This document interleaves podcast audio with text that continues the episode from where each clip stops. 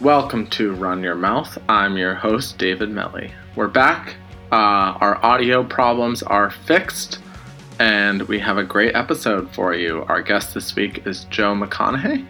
Joe is a star miler for Boston College and then took the somewhat unorthodox turn of running ultras and trail runs right after graduating, including setting records on both the Pacific Crest and Appalachian trails, averaging nearly 50 miles a day for two months at a time, which is crazy. Uh, Joe is a super funny, smart, engaging guy, and I personally learned a lot about ultra running on this episode, and I bet you will too.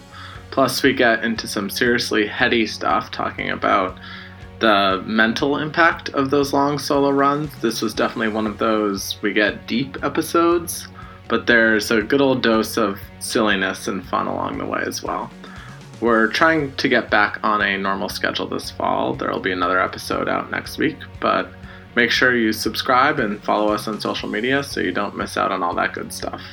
Hope you enjoy this episode, and until next time, I've been David Melly, and this is Run Your Mouth.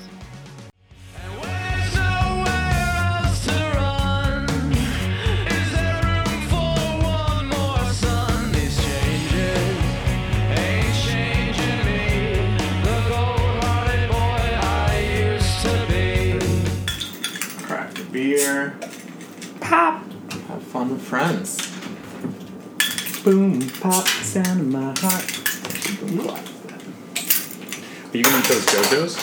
What is You is could, that? you could eat those JoJo's. I could. I don't want to steal the JoJo's. Yeah, I don't know. I've never had JoJo's. I don't know. Are they literally just the same exact thing as uh, Oreos? Yeah, but they're pumpkin. These ones are pumpkin flavored. Oh. I'm not sure. I don't know. Like, I guess it's probably like all other pumpkin flavors, where it's literally just cinnamon and not actually pumpkin flavor. Because I think Oreos that tasted like squash would like literally be disgusting. It would be terrible. All right. Well, welcome to Run Your Mouth, long run talk with long talking runners. I'm your host, David Melly, um, and I'm here. I think this is the first episode I've ever truly done without a co host. We're flying, we're down to two. But my guest this week is uh, my good friend, ultra runner extraordinaire, Joe McConaughy. How are you? Cheers. Cheers. We're drinking beers. Yeah, we are, because we are of the legal age to do that. and it's good hydration. It's Good Good hydration. hydration, good recovery. It's carbs. It's, there's like a you know there's science to that. Definitely It's a, it's a recovery drink. It's it like is. If uh, Ellie can finish the Berlin Marathon and get a big old like mug of beer. They do that. Have you seen those pictures? No, I have not They give the Berlin Marathoners like literal like steins of Are you beer. serious? Yeah, and like of course like when it's like Kipchoge, you're like, is this like maybe the first beer he's ever had? or yeah, he's like, oh my or god. he's won Berlin a bunch of other times, so it's like what the third beer. That's like Um, my fiance Katie did the um, Flying Pig marathon, Mm-hmm. and like two thirds through the race, some locals had made their own like aid station. Mm-hmm. They literally had bacon and beer. I can't think of any two things I'd want to drink, consume less during a marathon. At like mile twenty two, you're like hitting the wall, and you're like, I need anything. Is it bacon because it's a flying pig marathon? Exactly, That's yeah. funny. Where is where is that? It's in Cincinnati. It's like the big Cincinnati marathon. Why is it called the flying pig marathon? They, I have no idea. They used to like Cincinnati is a perennial like pork industry town, so they, they I guess call it the flying Like pig. Love bacon, like pigs. pigs. There you go. Yeah. I mean, people. All right. Well, welcome. Think we've been trying to set this up for like literally two We months. did it. You're, We you're finally busy did boy. it. finally did it. Locked you in the room here. There's been too much, too much racing. Too much racing. That's a good problem to have. Too much traveling. You've been doing some like unracing related travel. I too. have. I haven't had a weekend in Boston, which is where where we live, in uh, since I think May. I so literally every weekend I've been either in New Hampshire hiking or at a race or traveling or doing something, weddings, all that kind of stuff. Jeez. Yeah. And that was you. You're sometimes like trying for work, right? And then sometimes just for fun, doing life. I work for like an educational travel company called EF, and um, so yeah, a big part of my job is traveling. I did an Italy and Greece trip this summer, um, and then extended a little bit to run and do a 50k over in Sicily, which is pretty sick. So I uh, I'm able to pair that up and kind of like feed the expensive Yeah. the expensive habit that expensive is habit of destination races. Set setting. um, Well, before we get into travel, is, is going to be a recurring theme on uh, this episode. But before we get to that, uh, I realized so. Walk me a little bit through like the origin, the Joe McConaughy origin The origin story. Because I feel like people, because I've known you since we were in school running against each other. Joe ran for track for BC. Um, I trained a lot with the Boston College guys in the summers, a lot of miles together. But Joe was a miler at the time, and I feel like now you are you're quasi famous in the ultra running community, and I I would hazard a guess that a a lot of people who listen to Run Your Mouth are not familiar with ultra running, and b a lot of people who know you as String Bean do not know anything about your like running background prior to doing ultras. It So- all started as dusting David Melly as a junior in college on our summer run. That's what it all started with. You're like, I, well, I didn't even want to be a runner, and then I met this kid and oh. his. Well, it's so cool. One of the coolest things to think is that we had like the Boston College running community, and then people that were connected, whether through college or high school, and then having so many of those individuals now be in Boston running Tracksmith or Heartbreak or running semi-competitively, uh, and still continuing running, which is really cool. Yeah. Um, the origin story for me, the the brief 101, I from like way before going way back. So I started running when I was in like fourth or fifth grade. I like got my identity through running. I was going to be on the Seattle Supersonics, which is where I grew up. You know, I was going to be like draining threes, like Detlef Schrempf, and then of course I sucked at basketball, but I ended up being pretty good at running. So I followed that through high school. I followed that through college. I ended up coming to BC to run uh, under Kerr, Matt Kerr. Um, was really excited. Came in thinking I was going to be, you know, within the first few raises, like the number one or number two or number three guy. Um, thought I'd kill cross, you know, kill track, um, especially with a college coach, and ended up getting anemia. Ended up getting mono. The first two years, I just did not adjust to our high high uh, high intensity, low mileage structure, and I just got wrecked. So my first two years were sort of a wash.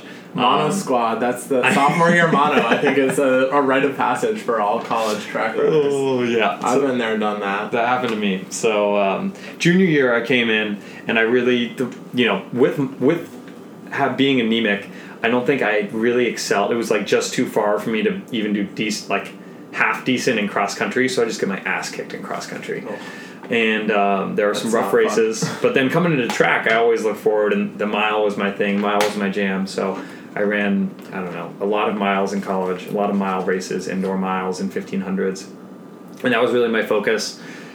After that, I had this idea. My cousin had passed away from neuroblastoma, and I wanted to do something that kind of honored him, but also honored, not honored, but also really went back to my roots and what I what I know and what I love, which that was being a Boy Scout growing up in Seattle and also running. So I decided, hey, why don't I combine running? Why don't I combine hiking? And why don't I try to hike part of the Pacific Crest Trail? After a quick Google search of running the Pacific Crest Trail, I came across this guy called Sam Fox, who was a high jumper, I believe at Yale, and he tried to run it, didn't break the record, but I connected with him. He got me hooked on the idea of running the Pacific Crest Trail. Keep in mind, I'd never ran any race or any run over like 22 miles was my longest run. And I had the great idea of like trying to average 44 miles a day on the Pacific Crest Trail um, about a month and a half after college. So I'd like really had no You idea know, what I was getting senior into. slump, like people get lazy, you know. It's a good way to retire, right? Is to just really up the uh, the mileage running overall. So yeah, I didn't think I was like, I didn't think I was gonna do more running after that. I was like, this is like a pinnacle, kind of, kind of, life changing, life defining event that I did. And graduated. I was in the best shape of my life, coming off of senior year track, and was like, let's put that to use. Ended up running the PCT. Ended up doing 48 miles a day, 2,660 miles. I think there's like 400,000 feet of elevation gain. You know, it's all through mountains, deserts, forests, um, which was kick ass and a lot of fun. I will say, so there's a, you know, we can do the plug section. There's a dope ass documentary called Run. Uh, is it called Run for Colin? Called Yeah. Run for Colin on YouTube. So um, it's on YouTube. It's like half an hour ish. Mm-hmm. I've seen it multiple times, and it's like a really hella inspiring every time. so Um, people should definitely check that out. Um, I remember like Thanks for that that. whole summer, like that was the summer before my senior year, and like there were so many times like because we get like the updates. I think on Twitter mostly, yeah, Twitter of, and like, Facebook, what you were doing, and like I'd be like, oh, I don't want to double today, and then I'd be like. Joe ran forty five miles today. I can run another five. Like, And you did. And you're well, still some going. days I did. Some days you. At least you got guilt tripped for it. Yeah. but so like to like ha- did you at all like you you couldn't really tr- you can't really train for no, I like couldn't. that. Yeah. So to like prepare, I guess like do you just like start doing lo- like longer long runs or like It was psycho. It was I, like I it it was pretty dumb in general. But when you're like 22 and have this big vision, like you can do anything. So I going into it, I sat down with my coach and I was like, "Coach, I want to kick ass in my last year at track and I want to do super well. Also, I need to do this, you know, 40 or 50 plus mile or day long adventure running a lot of miles over mountains and I need to be prepared for that. Like where what where's the middle ground where I can get better at running and prepare myself for the PCT and still do well at track. And pretty much what we landed on was just changing my lifting routine, which wasn't that drastic. But I started really focusing on lifting and leg and kind of like working on supplementing my my joints and kind of like high high rep low weight stuff for you know hips um, for hamstrings for quad for calves um, to help support those kind of surrounding muscles that then you know at least allow you to be a little bit better uh, and a little more efficient and strong and put a little less uh, stress on your joints which is you know a huge a huge there's a lot of impact when you think about running for 13 to 15 hours a day um, in this kind of stuff terrain. so it also like it just looks super different in terms of like how, like wait not that it's like not like it's obviously way more impressive than like running one mile but like uh like it do, it almost doesn't look like running to watch like that kind of running like the hike kind of hiking pace like at literally hours and hours and hours of running so like did you have to like teach yourself how to do that be like i'm gonna learn how to run at 10 minute pace like one of the dumbest quotes in the documentary that I'm looking back on now, I'm like, I wish I, I could have asked them to take that out, but it's out there. Was I have this quote where I'm like, you know, it's before I leave, and I'm like talking about my strategy, and I'm like, you know, I do eight miles a day, six minute mile pace. That's our standard, like, easy run at Boston College. Getting on the mountains, you know, if I put in you know nine minute let's say i do nine minute miles something slow like nine or ten minute miles and i hold that that's going to be you know eight nine hours of running each day. And i think that's like pretty reasonable to, and it's like so dumb. I just was way too naive but i went in and my average mile pace was like 13 to 15 minute miles. Mm-hmm. And even it's weird i remember there's a downhill section. I mean it's all it's a lot it's technical single track um, for the whole time but i remember there was a downhill section i think it was the fastest average pace i sustained it was like five minute five miles of like slowly slow downgrade I cruised through because I just wanted to see what I could do. I was maybe 30 days into the Pacific Crest Trail. And I was like, I still got speed. Like I've been I've been averaging four miles an hour. I still got speed, and I ran what I felt was very fast. And I think I averaged like 7:30 eight minute mile pace. and that kind of hit me in the head, just being like, yeah, that, This this is is, why you go so slow. yeah Even on the Just- easy parts, you're going, you know, when you feel like you're going fast, you're not. that just is such a like like so, uh, just so hard to conceptualize. It's like actually, you know what you reminded me of was um friend friend of the pod, uh, previous guest Marty Heher was on his episode, and we got him recorded saying. Um, his wife was pregnant at the time with their first Oh, kid, no. and I was like, "Oh, are you nervous?" And he's like, "You can go back and literally listen to this." Like, he was like, "Oh, you know, we have a dog, so like I feel like I'm pretty prepared." And then I saw him like I don't even know, like probably like two months after McKenna was born, and he I was like, "So do you stand by it? Like same as having a dog?" He's like, "Dude, no, I have no idea." It's a little different. So You know, yeah. breastfeeding is a little different than trying to get kibble out. Yeah, well, he didn't have to do the breast. Yeah, I know, he didn't have to. but yeah. So I think uh, uh, youthful male hubris is uh, Exactly. It's good for the soul, right? or just you know deeply. Hopefully, it's not that self-destructive, but Yeah. you never know. I feel like you have you have that positivity too, though, where you're you have very optimistic goals. You hit them a lot of the time. Me? Yeah, but you go out with big goals. I guess like I feel like I have spent the last like year to three years being very like humbled by like running in the post grad world. So I feel like I I have tried to like both like realize like how shitty it is to like set high goals and like not accomplish them Yeah. and then like also like realize that like having like been through a lot having to like then get that like swagger back like i said like our friend lewis who you're a college teammate my roommate well known to the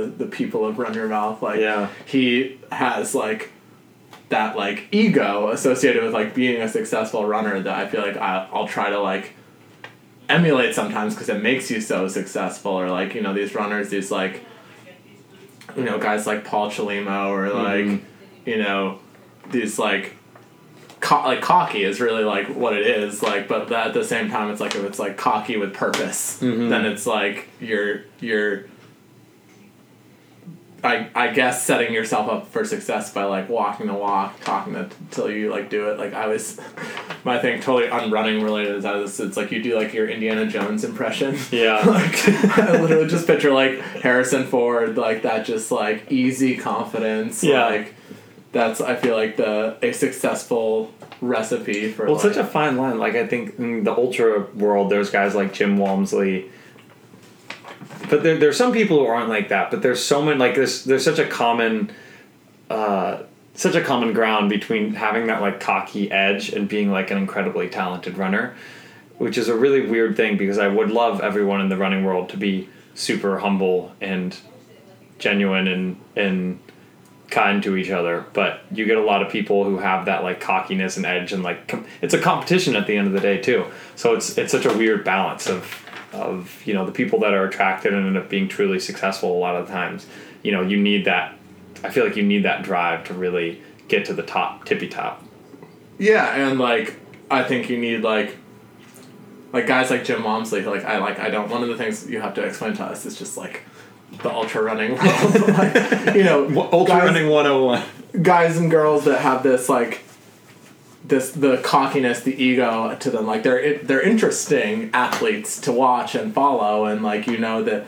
um even if they're like not successful, it's going to be an interesting race if they're in it. Like, That's true. And like people like that, you know, like the Nick Symmondses of the world who are like kind of annoying sometimes, but like at least they keep it interesting. Like Yeah. the Matt Centrowitzes, like I think it's it's interesting. I think all the time, like one of the things, one of the recurring themes uh, that we kind of talk about is like the idea of like, uh, jo- like I jokingly say like building a brand, but like it is like constructing like the narrative around like obviously running is so like tied to like image with like Strava and Instagram and everything now, and like it's I think a lot about like professional wrestling, Huh. how like professional wrestling like I don't I don't watch professional wrestling, but one of the things that I've read a lot about it because it's so fascinating to me how it's very like the narrative of the like fight is like just as important if not more so than like the fight itself. Yeah. And like there's so much effort put into like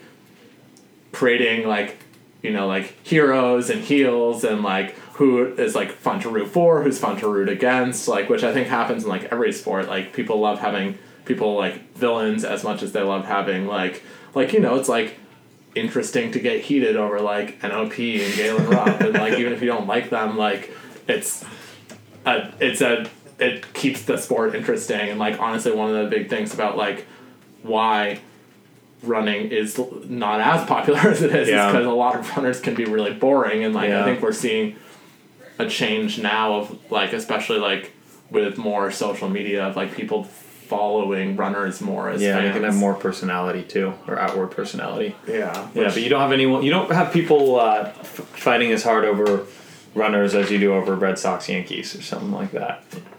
Maybe one day, man. I've always, my my like answer always to the like how do you like make running a spectator sport is that I think we need to like get way more invested in teams. Yeah. Like, I, yeah, as boss as a Boston sports fan, it's like I, I barely follow football, but I'm a Patriots fan. Yeah. Like it can go both ways. Like I think if people got way more invested in like, and we're seeing all these like pro clubs cropping up too. Like if like people become fans of like teams, Yeah. then you're less tied to like.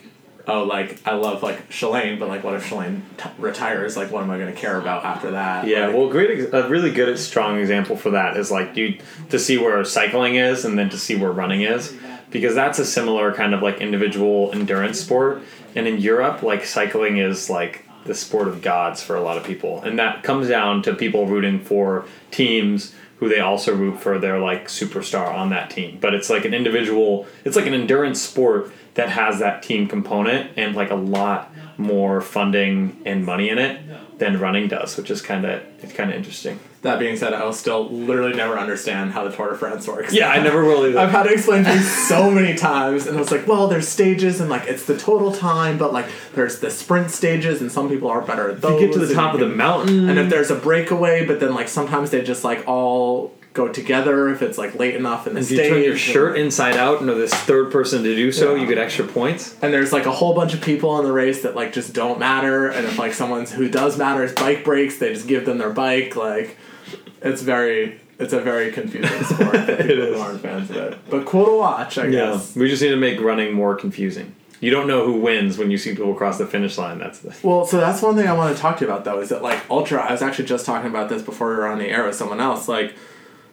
i feel like running itself like track and like everything is the like this weird cult sport that like people follow we care about but like no one outside like our world knows the narratives of it or, like the stars or anything ultra running i feel like is this weird microcosm within that of like i feel like it's so much it's always so much bigger and more popular than i know about mm-hmm. and like so like walk us through like what like if you're like introducing someone like someone's like i want to become a fan of ultra running like what are the races you have to know what are the people you have to know like we said jim walmsley but like that's literally the only ultra runner i can name besides uh what's his name tim tollefson but that's there we go. Nice, just Tim Tollefson. it's just because way. he's hot though Okay, Like- that's fair. That's fair. That's a great reason to know someone. You know, Yeah. if you're gonna follow someone on Instagram, you might as well be hot. But we don't, of course, judge by appearance. But you know, um, so for ultra running, it's a really it's it as per anything, it's complicated, right? Certain people are attracted to different things. There's sort of uh, there's like road ultras. They're like and I'm this is the general categories I guess. You, they aren't really ever defined simply as categories like this but you can sort of think of it like this. There's like road ultras. You can have like Comrades um, which is in South Africa. It's like the longest ultra the first ultra marathon um, it's a huge race super popular um, there's a lot of like quirks to all of these different races and race types that one is they switch the starting line each year so one year you literally run the entire race uphill or the majority of the race uphill, it's a net gain. If you're on an odd year, then you run the majority of the race downhill. Um, there's a lot of, you know, flat, like 24 hour races, 12 hour races where people are trying to run as fast as, as far as they can in that amount of time. There's also um, like mountain ultras. Um, I guess before we get to mountain, I'd say trail ultras are slightly different. There's a lot of like trail ultras that have uh, you know, maybe a thousand, three thousand foot of elevation gain, five thousand feet of elevation gain in fifty miles. Um, there's mountain ultras, which are like a bit nasty, and sky running is sort of a subsection of that, where it's really focused on you know long sustained climbs. UTMB is sort of regarded as the worldwide like Olympics of ultra running, um, and that is really like a mountain race where you know I was doing CCC, which was one of the hundred k races there, and I had I think five climbs of over three thousand feet. Uh, I was you know sixty three miles. It took me thirteen hours. It like you go through like crazy mountain passes over ten almost to ten thousand feet, um, and these really beautiful mountain towns going running around Mont Blanc. And then you have FKTs, which is like, the sphere that I'm probably been the most in, which is a pretty new concept, basically based on the idea that you don't really need a race to set a standard. Um, and they're really accessible to anyone. The general idea for FKTs is find a trail, route, or distance and be the fastest person to cover that over a certain period of time. It's almost like Strava, like the Strava like mini segments. Strava to the max. yeah, but uh, but like on steroids. So like I have the FKT on the Pacific Crest Trail, which is running the difference from the southern southern tip to the northern tip of the Pacific Crest Trail in however many days. On the Appalachian Trail, um, which is from Georgia to Maine in forty uh, five days. I have the FKT on the Wicklow Round, which is in Ireland, which is twenty six different peaks in Ireland that you actually use orienteering and kind of route finding to connect these 26 different peaks to run it as fast as you can and you're running through bogs through occasional small town occasional trails but a lot of it is just like backcountry flat like bog running marsh running kind of stuff so you can get real creative and i think that's some of the draw to all this stuff right like it's a lot it's a lot more out of the box and creative than some of the track races so people really can can you know allow their creativity and personality to shine through races like this Yeah, I feel like that I've my very minimal knowledge of like ultra running is like the like knowing about the race is such a big part of it. Like you know, it's like a marathon. It's like okay, you might have, have thoughts on like Boston versus Chicago. Like mm-hmm. you know, like what's faster, like what's the hard parts of it. But like it's still like a marathon. Like obviously track races, it's like literally do, like doesn't really matter. Like where you run uh, 800 unless it's at Monaco and then it's like it's gonna be five seconds faster but um, but yeah like story. the the like knowing what the race is is like such a part of it it's like you're not even like it's like obviously there's the competition element of it but like uh, ultimately it's like can you tackle this like thing mm-hmm. um, i think i don't think this is an actual thing but i think someone did a uh, computer software one time of they connected every pub in ireland they did like the shortest known route for like it was like the world's longest pub crawl so if you want to do the fkt That could be me. you That could do that me. next summer and you have to drink a beer at each one is one of the stipulations yeah so you wouldn't lose nearly as much weight as you would normally yeah right all permanent calories coming in Yeah. Um, but yeah, so there's so that's all right. I guess that's like a good basics of ultra running. What? All right. So what is Western States?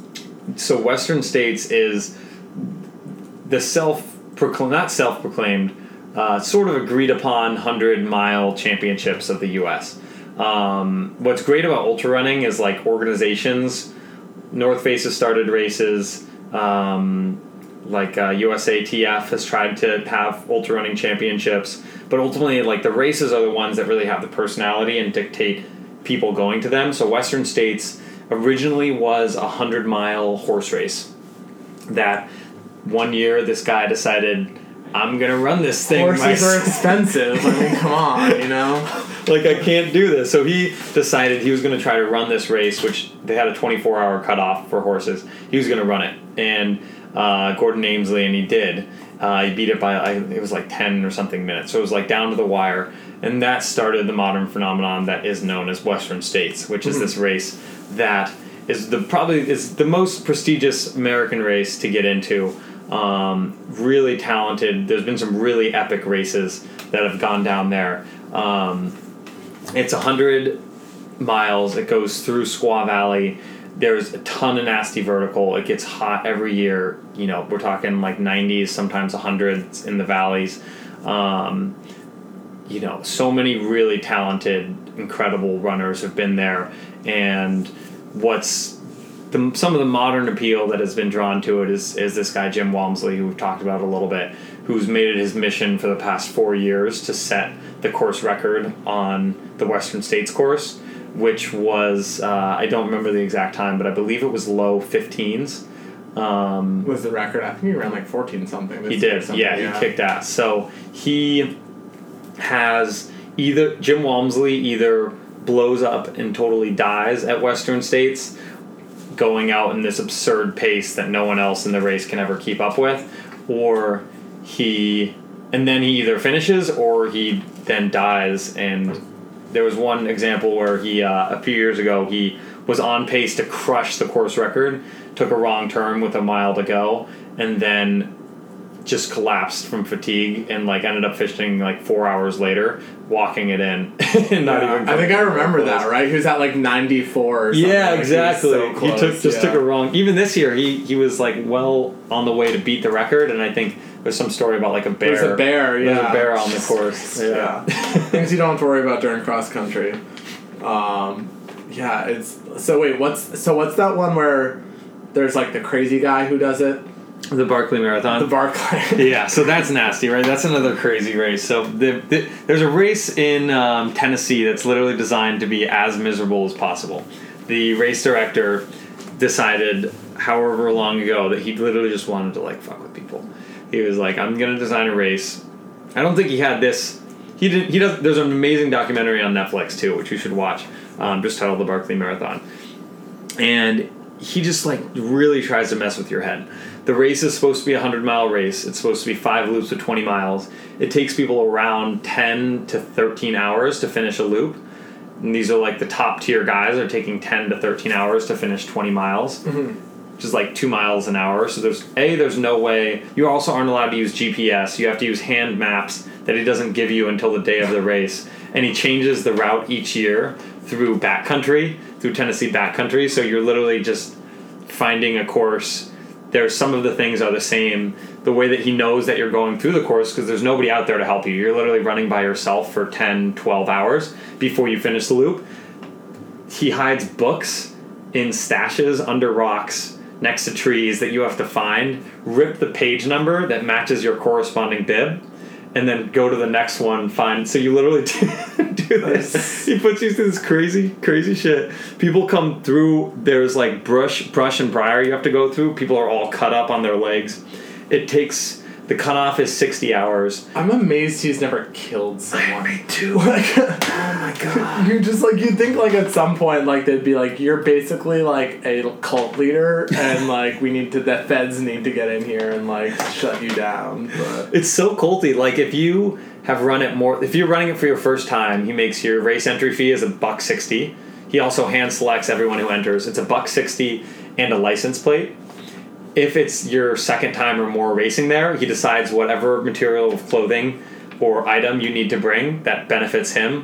One year it's white t-shirts, Sure. the next year it's socks, and you're required to bring that as your race fee. oh man, I can. That's like. I feel like runners in general are an idiosyncratic bunch, but that's like a. I think that's like a level of.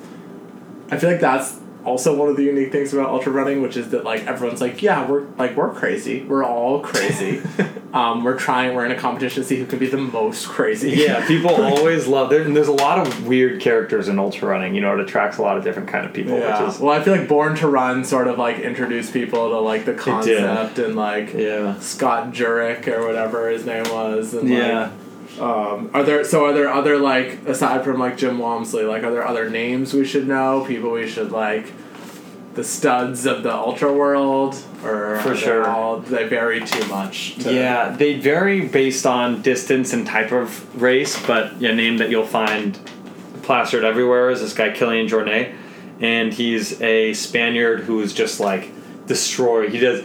It's amazing his background. He started as like a, a like a skimo guy, so doing like long distance like cross country skiing races, and he just is. He's a great person, but he also he sort of reminds me of like the kind of people who are like the Alex Honnolds of the world. He's like the ultra running equivalent of Alex Honnold.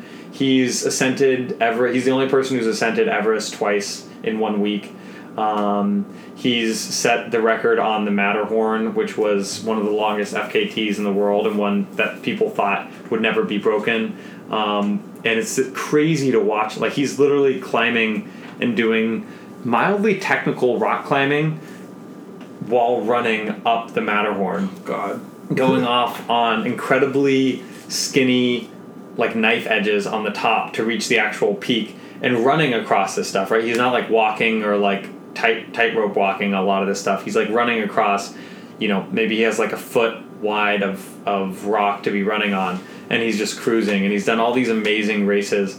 Um, another big one is the uh, bob graham round in the uk so he's just really sort of lit things up and is also like a very humble approachable kind of person which is cool so he's the, he's the ultra Eliud yeah he is he is he is the Ultra Eliud. basically there's a few other uh, interesting figures um, heather anderson is one who i admire a lot who maybe you might people probably wouldn't know as well but she's kind of the person who set the standard for like self-supported FKT attempts on the Pacific Crest Trail, on the Mhm. Appalachian Trail, and uh, really is like an impressive, really impressive athlete. So one of the things, so you did the Appalachian Trail. What was that last summer at this point? Last summer, yeah.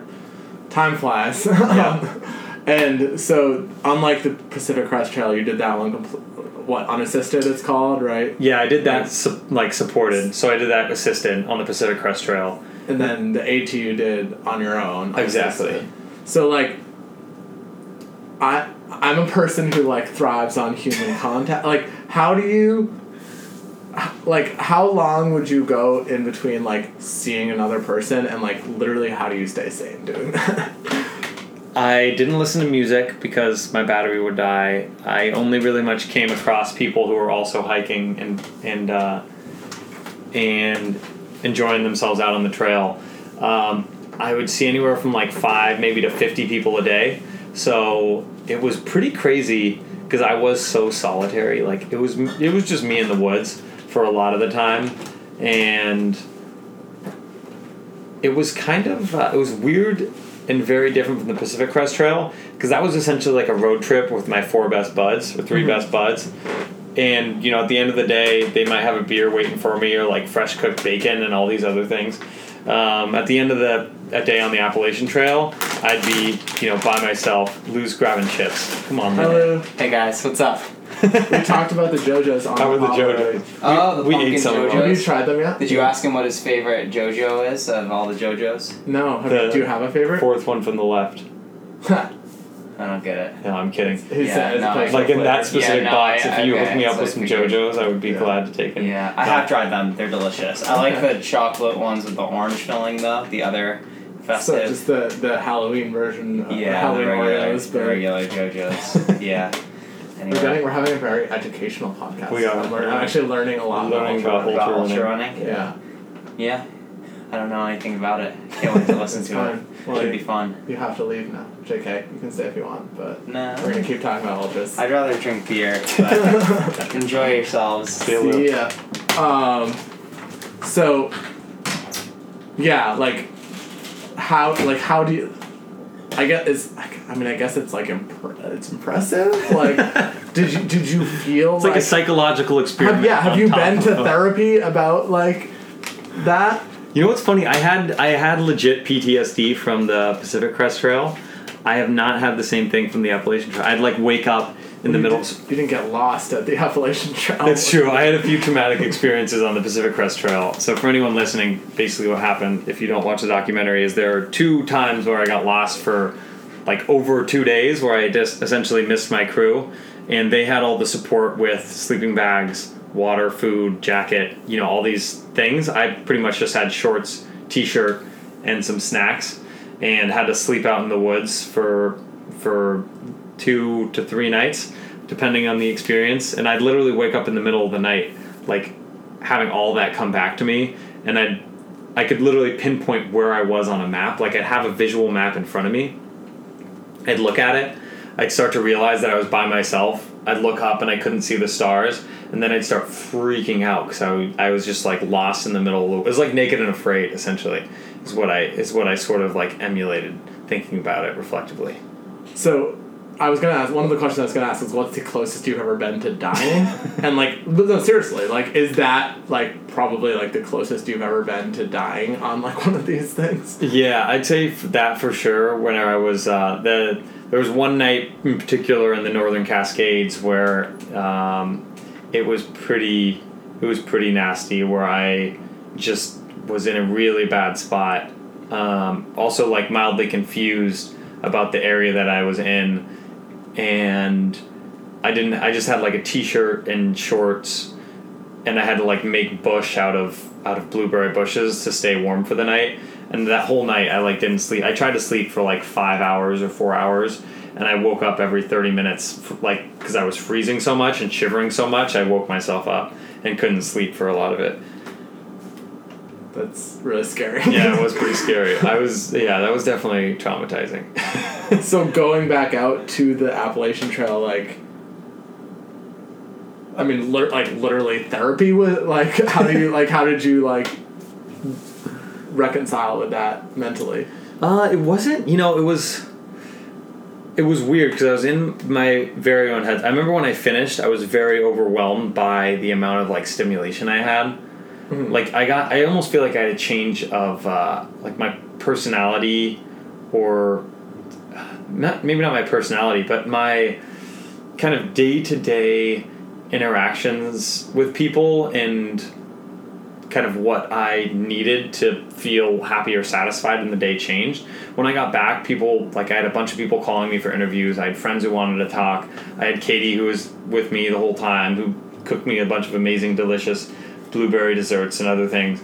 And I was so used to just being totally self-reliant and by myself and having a phone that if I actually used it the battery would die, but I had actual reasons why I was using it for location and for resupplies and other things. So it was a it was a big change coming back. Not something I don't know right now if I'll need therapy for. This is coming back from PCT or the Appalachian Trail. Okay. Yeah. So I started work like four or five days after finishing because I felt really guilty because I had an unpaid sabbatical from my work, Mm-hmm. and I was like, I need to get back in the office. And I showed up at work, and my manager was like, "What the f are you doing? Like, go home, like sleep. You finished four days ago. You look like crap. Like I had super sunken eyes. My legs were like swollen. I had, I think it's called epidema, where you have like, um, like you can literally push into your skin and you get like a centimeter of like decompression from the swelling, and it just stays there. Um, I, I was in a weird place after finishing. So would you say that like the Appalachian Trail took more out of you than like the Pacific Crest Trail, or just like different? I'd say it was. I'd say the Pacific Crest Trail was mental. The Appalachian Trail, I expected a faster recovery time for myself than I than I actually had. Ugh. I like see. I'm like I listen to podcasts before I go to sleep because I can't have like that much silence. Yeah. What- like I'm thing- not good about like I. People freak out that I never listen to music, which and like when I run. Do you listen to music when you run? I listen to podcasts. You do. You do Yeah. listen to podcasts. Yeah. Not regularly. I've one of the things that I've tried to do recently is like, I. This is like this is a sharing. It is a episode. sharing. Yeah. Time to I've, share. I've had a I had an interesting summer, and one of the things that I've tried to do more recently is to like be more consciously like disconnected and more like in tune with like actually like listening to myself rather than like drowning out every thought that I ever have alone. Um, and so like I've been trying to make an effort to do that more recently. yeah. Um, I have like a lot of anxiety, so like it's one thing like finding the balance between like being like what what is like a healthy coping mechanism and what is like not addressing the like root problems Yeah. of like what's going on is like uh, always an interesting balance. Yeah. um, but yeah, I don't know. Like that. See, that's the that to me is like by far the most like fascinating thing. Like uh, I remember like when you got back from the Pacific Crest Trail, like like my first like I think literally my first question for you, like which we don't have to answer on the air, is like one was like, how often did you masturbate?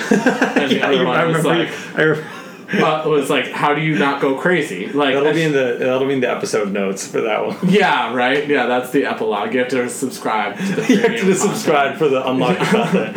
um, but like yeah just the, the mental like i mean i feel like people are so wowed by the physical feat of running 50 miles a day which like is incredible but like for like i genuinely believe that like for me the harder thing would be like being on my own and alone for that extended period of time Well, it's a total like paradigm shift, right? Because people are ultimately like very social, and I really, I I tried to do the best that I could to s- still get some of that human contact. Like if I passed anyone, I like always made sure I talked to them. So I always had a conversation um, with people whenever I could, and I just expense that as like this is my opportunity to socialize for the day.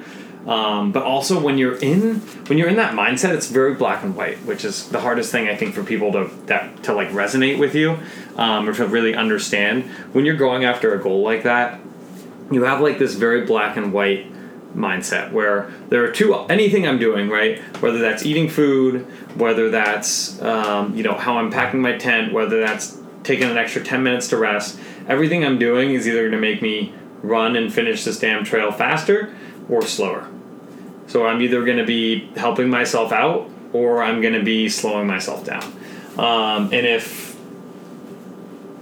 my daily goal essentially was to make the decision, make every decision that I could that would help make me run faster.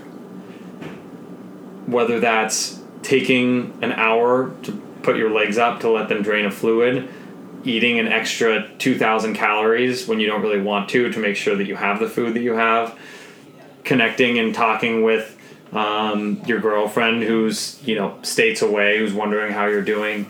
Um, stopping having a conversation with you know a local person at a at a restaurant ask them how they're doing and talking about their feelings and um, what you're doing. You know all these different things holding a certain type of pace um, deciding whether this injury that i currently have is worth stopping for jumping in a river to ice or something that i should push on and just go for. Should i sleep five hours or six hours? All those decisions you can sort of sparse out and pry out to decide hey this is going to be something that's going to make me run faster or slower. And when you finish like that's the that's the messed up part that you have to cope with because your body has made itself do that for 45 days. And now all of a sudden this like life framework that you've sort of developed over with yourself for a month and a half is gone because it doesn't really matter anymore because you're not trying to reach this overarching life goal right? You don't have that same direction. What's the point of binging an entire season of The Office? yeah exactly right?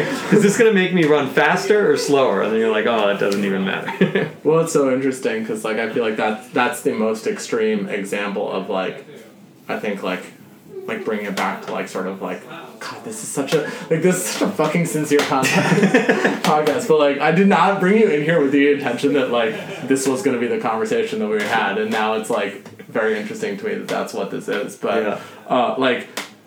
I, you know, it's like I feel like that's a lot of like what we've all like as like distance runners has been through of like one of the you know, sort of like manifestations of like an unhealthy relationship with distance running is like that you start to get in that mindset of like mm-hmm. everything is a calculus of like I, I have to think all the time of like what's gonna make me faster, what's gonna make me slower. Yeah. And like yeah, it's interesting to be like and I think like even if you wanna go like super like big picture with it, it's like like what's fulfilling in life like Yeah. what is the useful like i think I, I think about that all the time of like just like you know like what is the balance of like how much do i want to care about running versus care about my job versus Yeah. care about my friends versus care about relationships like yeah it's like to be that calculating with everything is like effective to a certain extent and then ultimately becomes like it could shoot yourself in the foot. And there's so many Yeah. people who I feel like we both know who like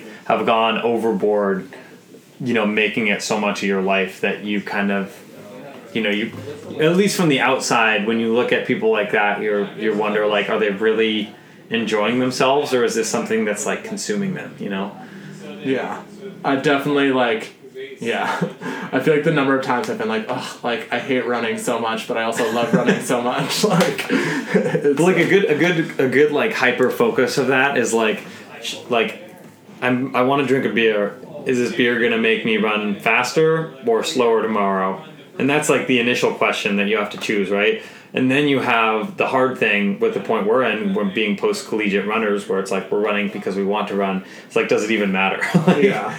Like at the end of the day, you know, a lot of times those minute details have little to no impact on what you're actually doing, and oftentimes, you know, your life goals and what you want don't like it. Does it really just doesn't like Yeah. enjoy yourself, have fun, go for it. I think that someone on Twitter said this, like I don't know, like Kara Goucher or somebody, but like also like the our my friend Sydney always said uh, reminds me of this often, where I'll be like, oh, I have to run ten miles tomorrow. She'll be like, you don't have to do anything. you are choosing to do that tomorrow, like, which can be a positive thing of like, oh, I, you know, it's like a good I way get to think run about, 10 yeah, miles you know, tomorrow. I'm doing this because I care about this and because this is important to me, but like also an, an important to be like, hey, like this is no one is forcing you to do this. Yeah, if you're gonna life. do this, you should want to do it. Take Like, control of your life. That's awesome. um, yeah, it's definitely uh, interesting and weird how that happens. Yeah. Like,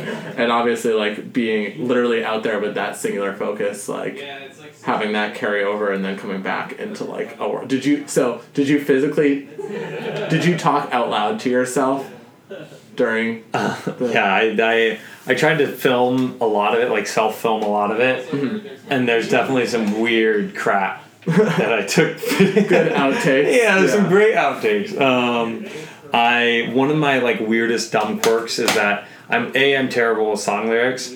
B I love singing and music. So, um, oh, this is a good example. So literally, this has probably consumed at least fifty plus hours of my life. But I'd sing a song like.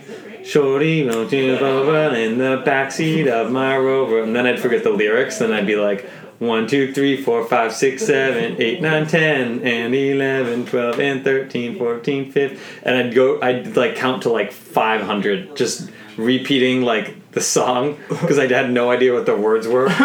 Because I didn't listen to music or have like a way to search it. So I just like sing that over to myself. And I had all these dumb, I had like a, the good like six songs that I'd, I'd sing. Um, that I just sort of sing to myself, and definitely I talk to myself a little bit, but not not too much. I had I have a I do a similar thing sometimes on runs when I'm trying to kill time, which is that uh, you take a song that you know very well and you try to sing it to yourself from start to finish without like messing up, and it's way harder than you think. You can is. like the lyrics or yeah, the like yeah. like the lyrics and just like getting like literally every single because like you can like sing along to a song. Yeah. But if you're trying to recreate like the song from scratch, like even some of your like favorite songs of all time, like remembering like every line of like every verse in the correct order in the correct like amount is like way harder. You must have a much better memory than I do because I like I couldn't. I don't know if I could do that with. But that's myself. but that's the thing though. Is it's Yeah, hard. it is hard. Which is It like, takes time, I'll yeah. take like literally like some of like you know like my top five favorite Taylor songs of all Swift, time, and then like Ariana Grande, you know the classics. Yeah, well, the I do it with Adele songs. Adele, yeah, I that's like really, yeah, that's like because they're like songs that I've heard a million times, but Yeah. even still, if you try to recreate it on your own and like get every line perfect, it's harder than you think. Yeah. All right, well, uh, before we, I, I did have a game for you. Um, I'm trying to think of any of the other topics that I thought of. Um, do you have a do you have a uh, race that like what's the race that like you haven't done yet that you really want to do next? We've already talked about it. I know, bro. I would love to do. Actually, it's two. I'm like I've wanted to do Western States for three years, and I keep entering these damn races. That all the races that are qualifying races are in California, and I fly out, and it's early, and I'm not used to the heat, and then I bomb, and then I don't qualify. I've done that for two years now, so I'd love to get into Western States. Um, the other one that's been like creeping and like itching up on me is actually we just talked about it too is Barkley Marathon. So that is like a weird like in order to in order to even apply for that race, you have to know someone who's done it, who knows the application process, who can tell you about the application process. You have to really get the connections on connections. Like they don't they don't even list like when your the application deadline is due or who to send it to or what the application is. Is there a website even? There's a website that just loosely says like this is it's a, a race that's happening. It's a super sometime. dinky. It's like someone from the '90s was like, "Oh, I want to make a brand new spanking cool website," and just looks like crap. Comic Sans. exactly. like there's only there's no pictures or videos. It's like the old like forum, like let's run like uh yeah like um what is it called? Let's run. Let's run. Yeah, right. Let's yeah. yeah. It's like let's run. Like it just looks like, like very basic. Yeah. Not someone taught themselves HTML Exactly. on Windows 2000. yeah. Well, good. I'm sure. I I feel like you know those are good. Those are good goals, and when you take down Jim Walmsley's record, like we'll have it on on recording here. It's true. Eager for it at the time. Yeah. All right. So the game I have for you before we wrap up is called Where in the World. As in, like, where in the world is Carmen Sandiego? Yeah. Like, so you're a, a well-traveled guy.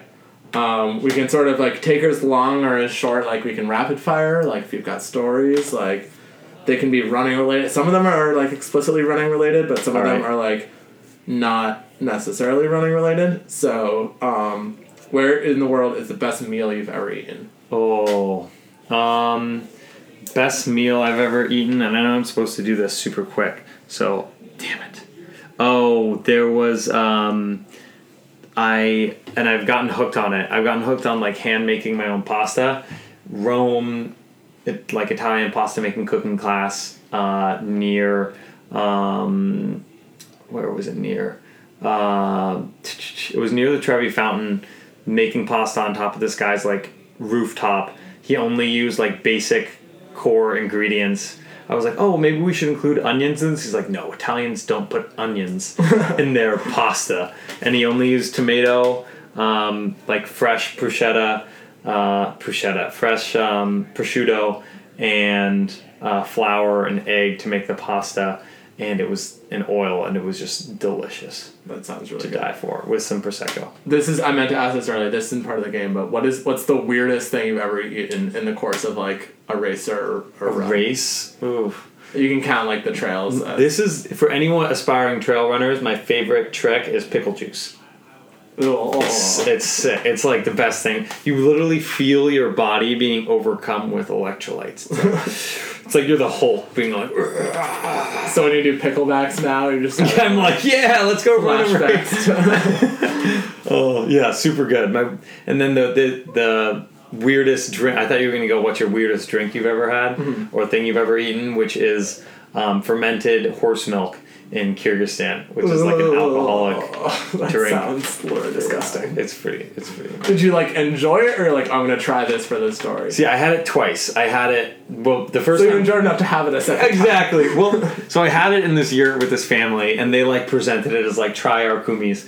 The next day, we were on this horse horsebacking trek, a horse trekking, horse trekking trek, horseback trek, and this random like guy came up. He was on horseback, this Kyrgyz guy, and he was like paying respects to the guy who was taking with us. And he came up to all of us and handed us this like plastic old like old water like it used to just be like a water bottle cheap like you know 50 cent Yeah. one and he'd filled it up with his own kumis and had it strapped on his shoulder so we then had lukewarm kumis that was warmed by his body heat Ugh. sitting next to him all day which that made me gag a little bit A little bit. a Yeah. little bit yeah All right. Uh, what's the best uh, accommodations you've ever stayed in? oh um, Hotel, Airbnb, whatever. i just stayed at this place it's actually in new york the brooklyn bridge hotel in new york it's like it's so bougie really? yeah it's super everything's like Is it like ultra eco-friendly which side of the bridge is it on? It's is it on Brooklyn side, yeah. Ah. It's like you're overlooking the water. Everything's like the showers have one of like the cascading shower head things on you.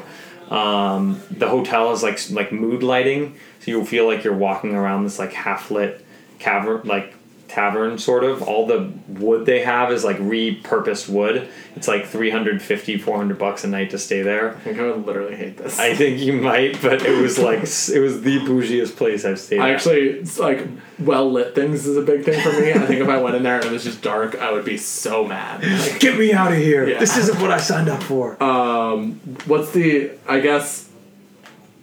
I guess some some of these, a lot of these can maybe be answered by the time you got lost in the Pacific Crest Trail. So, uh, aside from that, uh, the most unplugged you've ever been, either on like a run or just like in life, like farthest disconnected yeah, from society. definitely Appalachian Trail because I like. I was using my phone and I was shamelessly Instagramming whenever I could, but because I had such limited battery, I like I lit, like all I could do was basically post Instagram, look up like trail times when places would open, distance to the next location, maybe call Katie once every few days if I could.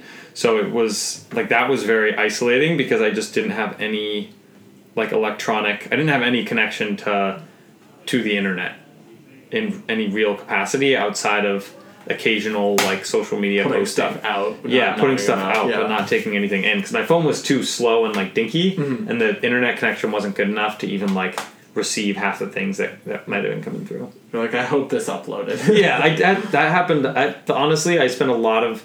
I probably could have beaten the AT record that I set by a few hours had I just like, probably more than a few hours had I just not had a phone, which is pretty dumb, but uh, it was what it was. you know, you gotta do it for literally do, Do it for the gram. Literally do it for the gram. Um, the biggest hill you've ever run up? the biggest hill I've ever ran up was Mount Etna this summer, where it, it's the funniest. So it's 50k. Is that it? That's in UTMB? No, that's in uh, in Italy, Okay. in Sicily, uh, Mount Etna. Oh, yeah, Mount yeah, yeah, yeah, yeah. Mount Etna. And so I did this race. The race literally is run up Mount Etna and then run down Mount Etna. So you run 28 kilometers up Mount Etna and then you run 23 kilometers down Mount Etna. So there's no downhills for 28 kilometers. And I just I'm even thinking like yeah I mean as horrible as the climb would be like your quads after the twenty oh, the downhill was so yeah. I felt yeah. I vomited a bit during that race. I struggled for sure. Oh, I don't blame you. Um, hottest race you've ever run? hottest race uh, pacific crest trail where it got into the 90s um, maybe it was definitely hotter on the pacific crest trail but i was more appropriately equipped for that on the appalachian trail i got rhabdo with some of the super hot humid days in north carolina which was nasty if you don't know what rhabdo is then look it up It's gross. yeah Coldest? coldest These don't have to be ultra runs. They could be No, they don't have to be. Or Yeah, Cross they could be races, tri- yeah. You never know, man. It gets cold in, in New England. Oh, this is just a fun. This isn't the coldest one I've ever done, but the one that I'll share was in uh, Junior Olympics in fourth grade in Rhode Island. It had snowed, I think, like ten inches the day before, and so all I think I raced Lewis. Mm-hmm. Oh, I really? think I raced Lou. In fourth I grade? raced Lou in like fourth or Oh fifth my grade or something. And so we have we went through and like went through the results and like I think he beat me by a bit, but um, but yeah, I raced Lou in like fourth or fifth grade, and I remember someone had gotten spiked at the starting line because it was like this dense snow, and especially at the start, it was like this huge snowfield.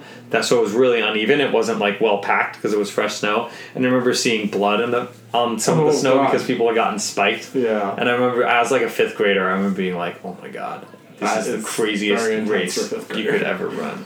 um, let's see. Uh, best post race party.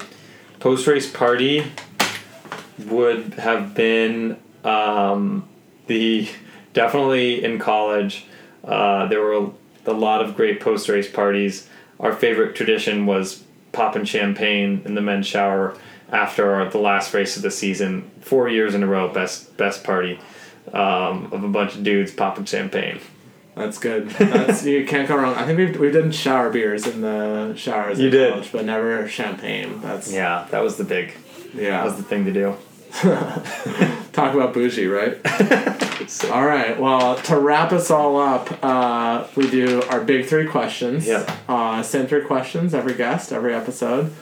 Um, the first one is your Instagram crush. It doesn't have to be a person. It doesn't have to be like a literal crush, but just like something you're into on Instagram, social media right now. Um, I've been checking out, uh, particularly, it's called it's Anish Hikes. So it's Heather Anderson, who I was talking about earlier. She's currently trying to hike all three, like U.S. long trails in a calendar year, which is the Continental Divide Trail, the Pacific Crest Trail, and the Appalachian Trail. And she's at like six thousand miles or something. I made that number up, but she's done a crap ton of miles this year, and so it's super fun seeing updates, uh, seeing updates from her. Cool. Um, I mine. Uh, I was gonna say so. Jake Wightman, who won the uh, Fifth Ave Mile. Yeah. year, it's like a cutie. Another cutie. You Cutie. just love following Instagram cuties. I do Instagram cuties. You love cuties. cute, fast pro boys. That's my. Uh, that's my type. You but, for um, sure have speed goggles. Oh yeah, I definitely You do. we can address that in a future episode. but I was also gonna say this isn't an Instagram one, but on Twitter, um, there's a Betsy DeVos parody account called No Bestie way. DeVos. it's just like the S and the tier switch, and it's like pretty ridiculous and funny. Highly recommend. Bestie Um, DeVos. uh, your go-to karaoke song. Someone Um, hands you the mic. yeah, you build sing? me a buttercup every time. Oh, that's a good one. Yeah, that's fun. a classic. Especially because I I'm like well actually when I use my now my falsetto is not quite as good so now my voice cracks whenever I really go for the big build me up, but um but for sure That's a crowd pleaser too, so like people sing along. I always say like it's a classic. the the keto good karaoke song is if other people sing along too and drown out your bad singing. That's like Doesn't matter how good you are because Yeah. other people are there. Um, I was gonna say uh, any of the songs off of the new Cher al- ABBA cover album. They're all great. They're all amazing. Yeah, you Um, can go to town. You can do the whole the whole. Why don't you just say the whole album? The whole album. You just yeah, sing I'm the just whole album. Take the mic, guys. This is what we're doing. The next All seventy Cher minutes are dedicated. I'm doing it in my Cher voice. Yeah. uh, and then your death row meal. You're going to the chair. One last meal before you die. What So, are you having? I was thinking about this one. I it was it's on that same bougie trip to New York that I went on. I was solo riding solo, like in this really like kind of upscale Brooklyn joint, and I was just like, well, I'll, it's at a tapas place, which is meant to share with people, but I'm by myself, so I'll just like have a good time, whatever. I ordered bacon wrapped dates and goat cheese croquetas. that sounds amazing. Oh, I love dates. Dates was- are an underrated They're so food. very underrated. Very underrated. So that that would be my go-to. What about like yourself? that. I was just thinking, like, I love baked potatoes. You better like- not say a baked potato for your last food. Well, I, s- I do this every episode. So the last mix it up. food. I, my real answer would be like a like big old like T-bone steak and ba- a baked And- potato. But I love like a big ass baked potato where you just put like a ton of butter, a ton of Yeah. cheese. Like you put the butter on and then you eat the middle and you put the butter on again to eat the skin. Like you need more butter. More yeah, butter, more butter, more cheese. I had guac on a baked potato recently. Really? That's good. that. It's really good. Um, so yeah, baked potatoes are like just it's a good hearty meal. I need Yeah. to invest because I haven't done that in a while. So And avocados and baked potatoes. See, but they're weird to buy every time I have avocados that are ripe tonight, so I'm you that do. dinner. That's your. That better not be Yeah. your dinner. Well, Is this I, I'm, I'm gonna avocado? have it. Is this avocado gonna make me faster or slower? Does it even matter? I'm having it as part of a larger meal. Uh-huh, sure. I- you have salt or toast? no, no. Well, so yes and that no. was a dig. by the way. So, um, no. So what I do a lot of the time is I'll take uh, I take chicken and like I'll like just like saute some chicken and then I'll put uh, I'll like mash avocado on naan, Mm-hmm. um, and then like put the chicken and then put like. Um, like sometimes green, sometimes if I feel fat, just like cheese, um, and uh, just like have avocado chicken on naan, which like basically is avocado toast with like a couple Naan's extra good though, steps. man. Yeah, Naan's- well, it's like naan's like the perfect size for like a personal meal, you know. Mhm. Like, so that's my that's my future dinner tonight, and you know, also that was my death row meal too. Like, Is that what you do whenever you ask people that question? You just say whatever you're going to eat that night. It's like an easy No, I answer. wish You don't that would be. It's like that it's much. usually like a. I usually do this like whatever I'm craving. Like Mhm. at that time, like like just jelly beans has like definitely been an answer for like multiple death row meals in the past. But um, yeah, it's a you know, I just you got to commit to whatever you're feeling in your gut. That's Um, true. Well, thank you so much for coming on. Yeah, man. This was like this is very introspective. Yeah, Uh, I think it has been a very introspective. Yeah, and uh, hopefully we educated the uh, the people on I don't think- a little bit. I don't think. spread I think the they're too far gone. Too far gone to learn. I you know I think you you can spread the gospel. You're a charismatic guy. Oh man! All right. Well, thank you, dude. This is I'm so glad we finally got to make this happen. We It's a it. Good one. Uh, until next time, Deuces. This has been Run Your Mouth. Follow me at the string bean. Yeah, at the string dot bean. I'll put that in the intro. No, nice, cool.